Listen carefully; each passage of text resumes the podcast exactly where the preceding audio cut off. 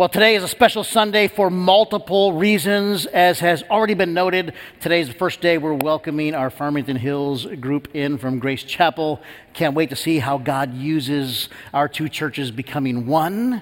Today's also Communion Sunday. We'll do that at the very end of our service, and I can't think of a more fitting symbol of the unity that we enjoy in Jesus Christ. And today is the first Sunday in Lent. Now, that word Lent might not mean much to you depending on how you grew up, but Lent refers generally to that, to that 40 day period preceding Easter. Uh, why 40 days? In the Bible, the number 40 always represents a season of preparation. And we are preparing again for Resurrection Sunday. And people do prepare for this. You, you hear people use phrases like, uh, I'm giving something up for Lent. You, you hear people say that way, that, that, they're sacrificing in some small way to identify in some measure with the sacrifice and the suffering of, of Jesus.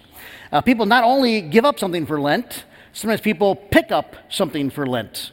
Uh, there are folks that are reading the Bible more or meditating or praying during this season of Lent. And if you're looking for something to pick up, I want to encourage you to read through the Gospel of John. All of our Lent readings this season will come from John's Gospel.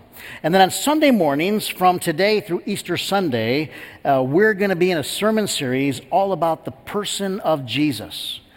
This is the Sunday morning plan for Lent the person of Jesus. And this is not a sermon series about what other people said about Jesus.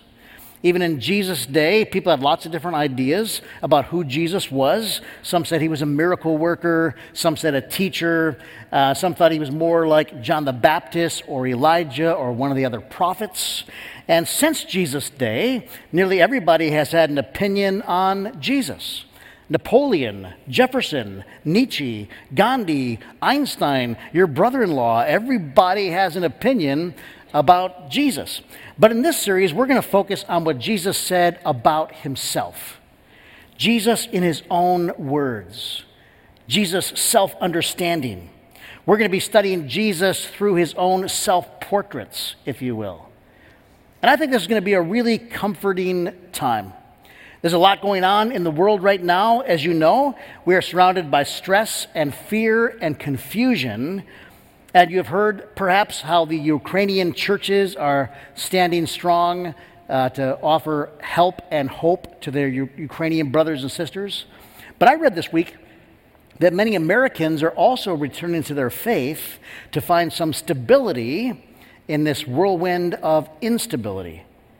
As we examine what Jesus says about his own identity and mission, we're going to rediscover our, our, own confidence, our own purpose, our own hope. At a bare minimum, if we lean into this, we will experience one of the most meaningful Easters we have ever known. And we're going to frame this series around the seven uh, statements that Jesus made about himself recorded in John's gospel.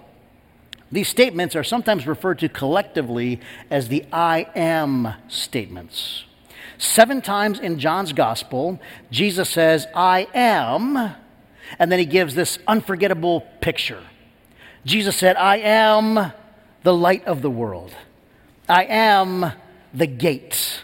I am the vine. I am the good shepherd. I am the way, the truth, and the life.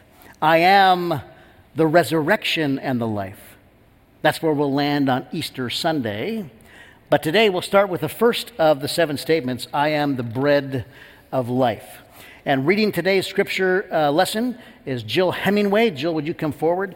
Jill is one of our elders and a member of our session and a longtime church member and church volunteer. Uh, would you stand as Jill reads these words to us? Then some boats from Tiberias landed near the place where the people had eaten the bread after the Lord had given thanks.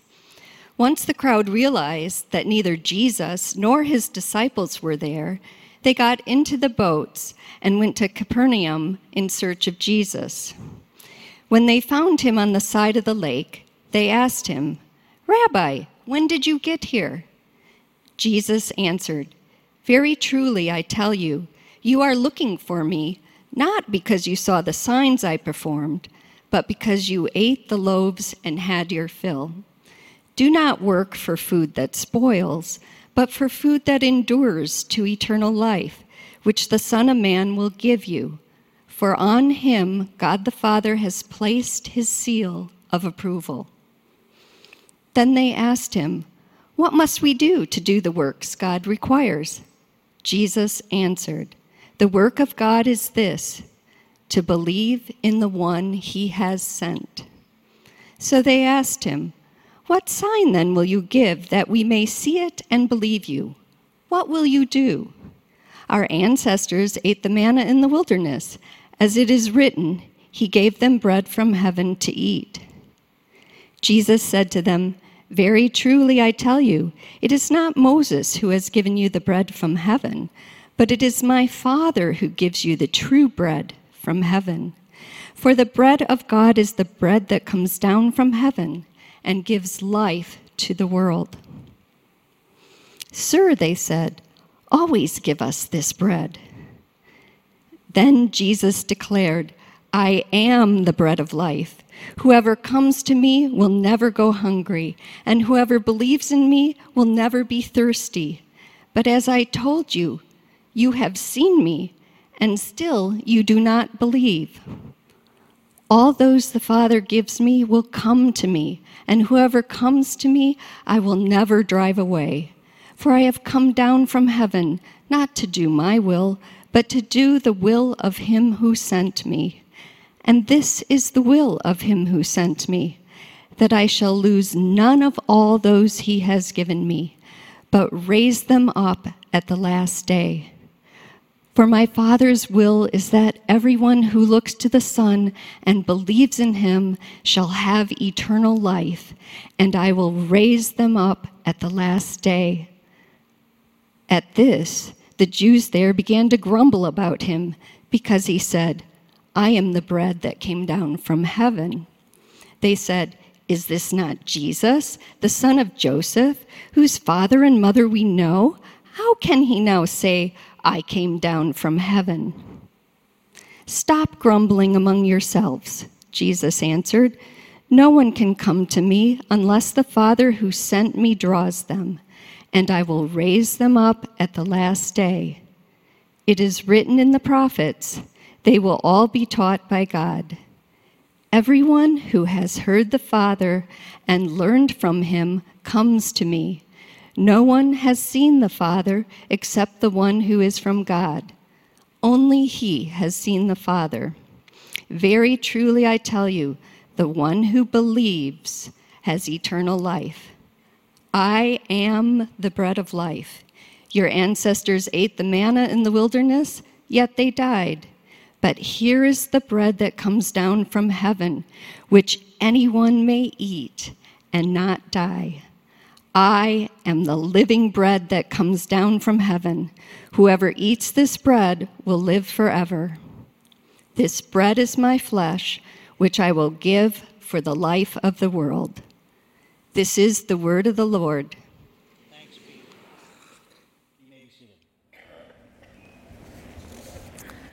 Jesus said, I am the bread of life. And for me, this is by far the most relatable of all seven I am statements.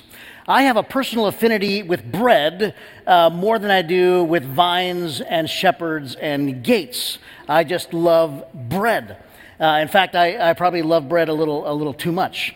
Uh, I've been uh, trying unsuccessfully to lose some weight, and I asked a guy in our church who's really got fitness and diet mastered uh, to be my accountability partner. And every Friday morning, I text Ron my weight which, in spite of my prayers, has remained remarkably consistent um, over time. And Ron asked me, What do you think the problem is? That's what he said. And I said, I think the problem is bread. I love bread. I, I love all kinds of. Is this bread? I love. Uh, uh, I love all kinds of, of, baked goods. I love bread. And, and, and some of the uh, restaurants, my favorite restaurants, come with a whole basket of bread, fresh bread to the table, and I, I just can't control myself.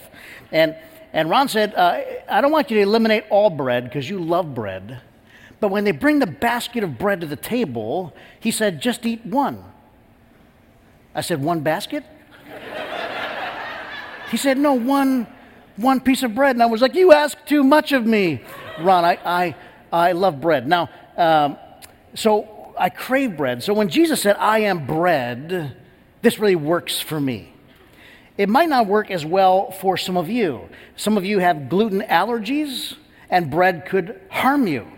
Uh, some of you are on low carb or no carb diets, and you avoid bread. And Jesus said, I'm the bread of life. I don't know what this does to your understanding of Jesus. I understand that th- this may not work as well for all of us. I also confess there have been some seasons where I have wanted to avoid Jesus, the bread of life. And I had a season where I was not certain that Jesus, the bread of life, was good for me or that he had my best interest at heart. I am a bundle of inconsistencies, and so were the people to whom Jesus spoke these words for the first time. People come to Jesus with mixed motives. Right? The story that we read today comes right in the heels of the story of Jesus feeding the 5,000, that miracle. And the next day, some people returned to that same site where Jesus performed that miracle, and Jesus wasn't there. And so they went looking for him, and they found him on the opposite side of the lake, and Jesus knows their heart. And Jesus asked them, Were you looking for me because of who I am? Or were you looking for me because you just wanted more bread? Because that bread was pretty good yesterday. And we come to Jesus with mixed motives too. We often come to Jesus because we want something. We believe Jesus can give us what we want, and He can. But Jesus is saying something much deeper here. He did not say, I am the baker of bread. He didn't say, I'm the giver of bread, I am the provider of bread. He said, I am the bread. It's, it's not just about what I do, Jesus seems to say, not just about what I do or what I can do for you or what I can give. It's about who I am. And so today we're going to look at what Jesus is teaching us about himself here. What does he want us to know about himself when he says he's the bread of life? And we'll look today at three things. We could talk about more, but three things today. And the first point is this In calling himself the bread of life, Jesus is teaching us that we need him. We need him. Jesus was not talking to overfed suburbanites wanting a South Beach diet. He was talking to poverty stricken people who just wanted to survive. And in the ancient world, bread meant survival. How, how long do you think a person can go without food and survive? Lean to the person next to you and venture a guess. How many days can the average human being go without any food at all? Log your, your guess with somebody sitting nearby you. It's longer than you might think. We know that Jesus went 40 days fasting. Other people have fasted for 40 days as well. Uh, now, when we talk about the 40 days of Lent, uh, we're usually talking about a partial fast, right? People, people find a certain food to skip, or a certain meal to skip, or a day not to eat. I do not recommend a full fast for 40 days, but the sources I checked all concurred that an average healthy human being, uh, provided they've got water, can last for 60 days. 60 days. Some more, some less. Now, here's where some of us have an advantage. In the medical community, another name for this excess in my midsection is stored energy. This is by far my favorite way of referring to fat. This is stored energy. And so the truth is, uh, if, if, the supply of food was cut off entirely, I and my pudgy friends would last longer than some of you who fail to prepare right? I, I think of this as my emergency fund right here. But sooner or later, eventually, over time, no matter how much stored energy you have, you will not survive without food. Death comes to everyone who does not eat. Jesus is making here a very important point. Jesus is the difference between life and death. It's interesting that death came into the world through eating, Adam and Eve ate the forbidden fruit, and sin entered the world. Death entered the world through eating. And now Jesus says, Life will enter the world through eating. He said, I am the bread which brings life. Now look at the words of Jesus again here. He said, I am the bread of life. Your ancestors ate the manna in the wilderness, yet they died. That was temporary. But here is the bread that comes down from heaven, which anyone may eat and not die. I am the living bread that came down from heaven. Whoever eats this bread will live forever. Jesus said, Whoever eats this bread will live forever. And whoever does not eat this bread will not live. There is an urgency here that gets lost in our day. There is no life apart from Jesus. The image of bread is nearly universal. I read an article this week entitled Bread, the Food That Unites the Majority of the World's Civilizations. And the author writes this He says, There's one food that definitely unites most of the civilizations of the world bread prepared in a thousand different forms for thousands of years in very different and distant parts of the world. It is a staple of the human diet across many cultures. The carbohydrates, which are rich, provide energy and nourishment just to face the day, and also provide protein, salts, and uh, vitamins essential for proper functioning of the body. For most of civilizations, bread means life, and bread unites history and the world. You know what does not unite history and the world? Kale. Kale, this bitter leafy vegetable that has really gained popularity among young health conscious Americans, but has limited appeal globally. If you drink uh, two glasses of kale juice daily, it will destroy your belly fat, but it will also destroy your desire to live. I like to cook my kale on, with coconut oil. Uh, that way it's easier to slide right into the trash uh, when I'm done. now, some of you like kale. That's okay. But I just wanted to point out that Jesus did not say, I am the kale of life. He said, I am the bread of life. Jesus is the great unifier of all civilizations throughout all time. He is essential to life. In calling himself the bread of life, Jesus is not only teaching us that we need him, but secondly, in calling himself the bread of life, Jesus is teaching us that we can have him. He's accessible. Anybody uh, been unable to get something they wanted recently because of supply chain issues or labor shortages? Anybody have that frustration? In the part of the world in which you and I live, uh, normally the things we want and need historically have been very available, and so we are extra frustrated to not be able to get what we want. And Jesus says not only is he needed, he is available, he's accessible, he's within your reach. God has made it so.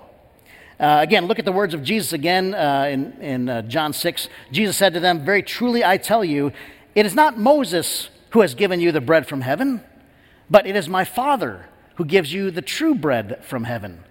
For the bread of God is the bread that comes down from heaven and gives life to the world.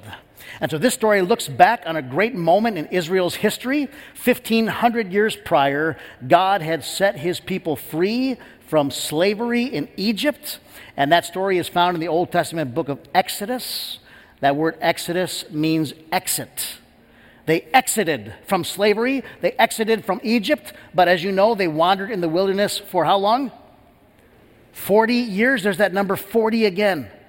God was preparing them for something. The people were hungry, and God sent down from heaven this bread like substance, which they called manna. That word manna literally means, What is it? They had never seen this before. What is it? It, it? it, arrives every day like dew on the ground, and all they had to do was reach down and scoop it up. They had to do nothing. And Jesus says that's a foreshadowing of something else God is doing. He, he says to them, Moses didn't give you manna, God did. God sent down manna, and God is doing it again. God from heaven is sending down the bread of life, and all you have to do is pick it up. It's right there in your reach And this is really good news. Other religions are all about reaching up to God in ways that you feel like you never quite measure up and you can't attain. But the center of the gospel is a God who comes down, who descends to humanity, who comes to people. Jesus said, The bread of life is right within your reach. He, Jesus is right in front of you. He says, Pick up the bread, eat it, feed on it, experience life. And calling himself the bread of life, Jesus is teaching us that we need him. He, he's the difference between life and death, that we can have him. He's fully available, having come down from heaven. And thirdly, in calling himself the bread of life, Jesus is teaching us that he is good. He satisfies. Look again at his words. Jesus declared, I am the bread of life. Whoever comes to me will never go hungry, and whoever believes in me will never be thirsty. We've already established that Jesus is needed for life, and it's not just for the kind of life that happens after you die. Right? When Jesus talked about uh, the abundant life, he meant now and forever. We need Jesus for eternal life, yes, but we need him for life right now in this world. There's a type of healing that only Jesus can bring. There's a type of soul satisfaction that only Jesus can bring.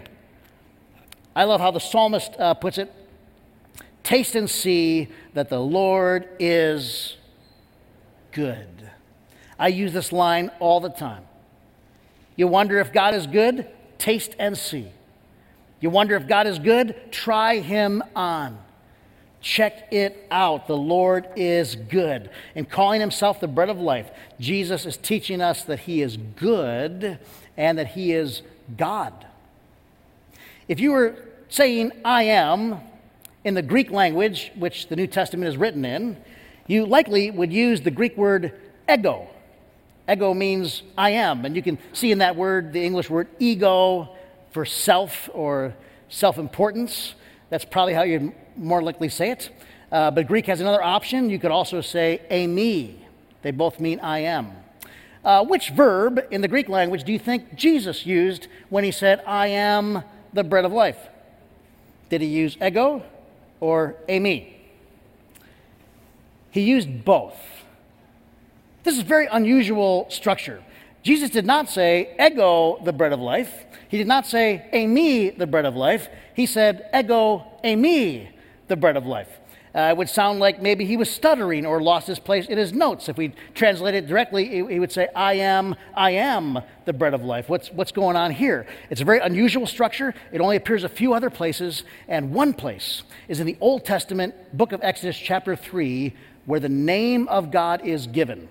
You might remember this story. Moses asked God for God's name.